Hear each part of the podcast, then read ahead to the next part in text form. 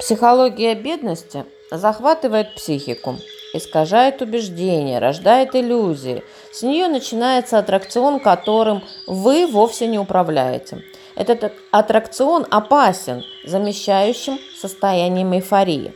Вас раскачивают на эмоциональных качелях в свободном полете, в котором вы теряете голову и способность адекватно воспринимать ситуацию болезненное желание обладать материальными активами без представления о том, как это сделать цивилизованным путем и как дальше ими распорядиться. Это и есть признак психологии бедности. Завышенная самооценка, неподкрепленные амбиции, агрессия, часто жалость к себе, красная дорожка к отклоняющемуся девиантному поведению.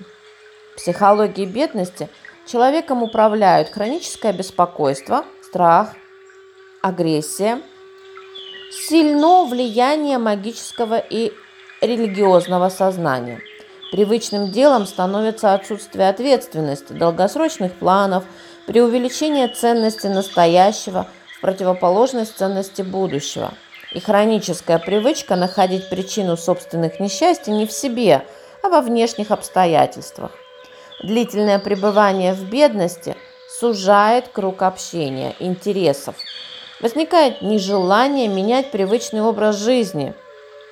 Происходит такое противоставление, противопоставление. Мы низы бедные, а они верхи богатые. И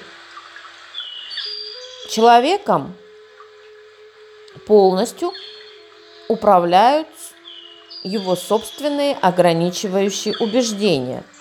Он убеждает себя в невозможности войти в социальную группу более обеспеченных людей и стать там своим. Такое убеждение порождает страх утратить ментальную связь со своей группой, неважно какой, социальной, культурной, духовной, критерии у каждого свои. Это не более чем страх обособиться от своей группы, выделиться и быть отвергнутым.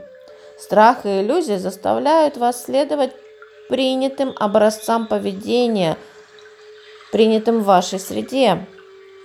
Возникает ложное восприятие, что для изменения внешней ситуации философии своей жизни достаточно только иной линии собственного поведения, изменений во внешности.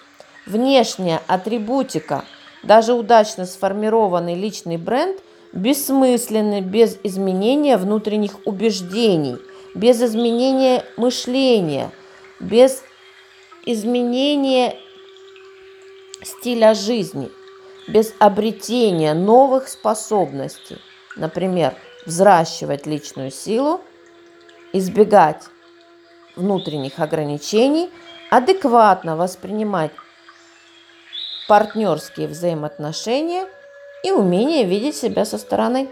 Добра вам, любви и процветания!